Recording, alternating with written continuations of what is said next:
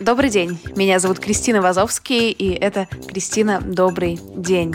Подкаст не выходил с апреля, вероятно, когда-то он вернется, но пока я решила немножечко поразвлекаться и превратить этот feed в микроблог. И в первом, возможно, последнем выпуске микроблога о подкастах я хочу рассказать, что мы в студии Толк запустили питчинг. Что это такое? Вы присылаете идеи для еще не существующих подкастов.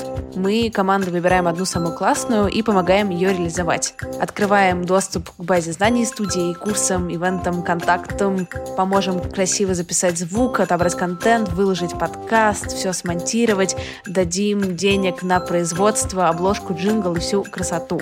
И подпишем на лейбл Talk и поможем монетизировать. Заявки можно подать на сайте talktalk.me slash pitching.